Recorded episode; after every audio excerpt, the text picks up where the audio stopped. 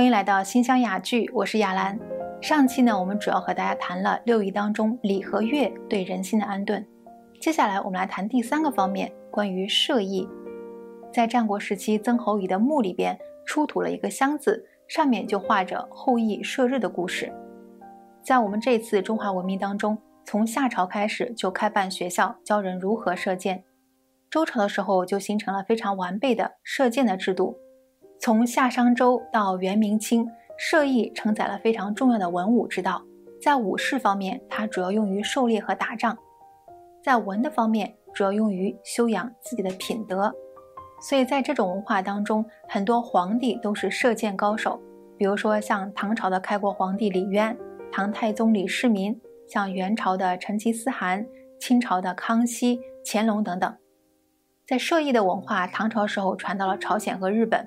而这些国家，他们现在还保留着完好的关于射箭的文化。第四个方面，我们来谈一下御。御呢，它主要是驾车。古代天子出行、诸侯相见、行军打仗都离不开驾车。驾车是一项非常重要的技能。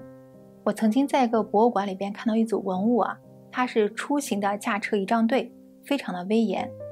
古语说啊，国之大事在祀与戎，也就是说，一个国家最重要的事情。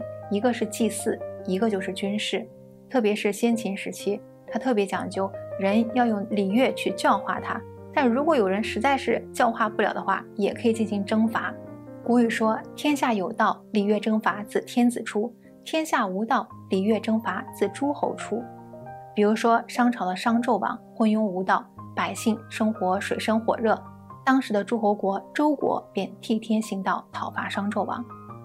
但是在商朝和周朝啊，特别注重征伐的目的是救无辜而罚有罪，也就是为了救助那些无辜的百姓而去征伐那些无道昏庸之人。在司马法中记载，周朝人在进行战争之前，向军队发布命令，说很多事情不能做，比如不能伤害头发花白的老人以及幼小的儿童，不能够继续打击已经受伤的人。有些不抵抗的人也不能把他视为敌人。如果知道对方有丧事的话，就不能够趁人之危，在这时候去攻打人家。所以在这种情况下出去啊，都是以正义来讨伐不义，而不是靠地形险要或者是偷袭一下就取得胜利。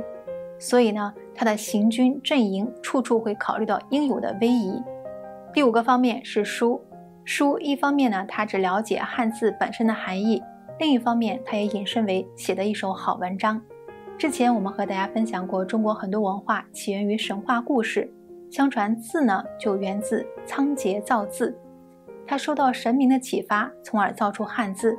所以中国的汉字和天上的字是最近似的，而且每个汉字背后都有着深厚的含义。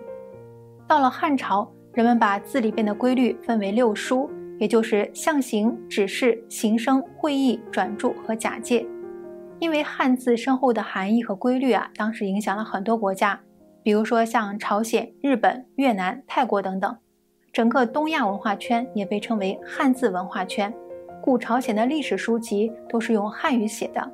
然而近代在汉字的发源地中国，承传千年的字体却被简化，简化后的字体割裂了汉字原本的含义。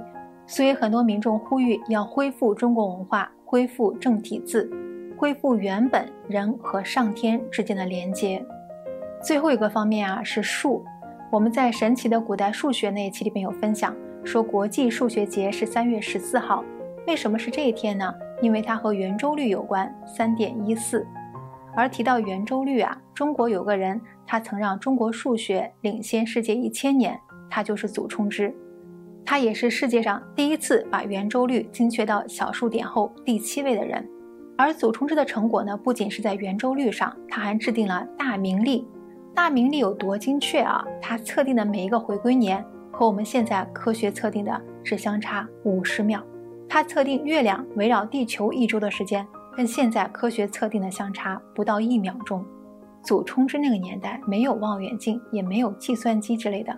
那么他怎么能够这么精确地计算出这样的历法呢？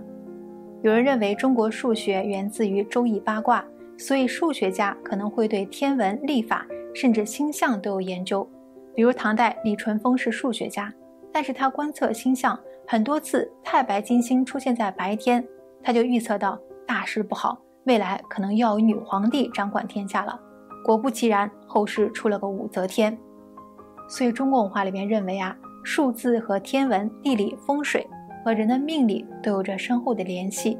比如说，知道一个人的生辰八字，就可以推算出这个人命数如何；知道天上的星象和地上的地形，可以算出在地上哪一块是风水宝地，甚至可以推算出朝代更替、人间变化等等。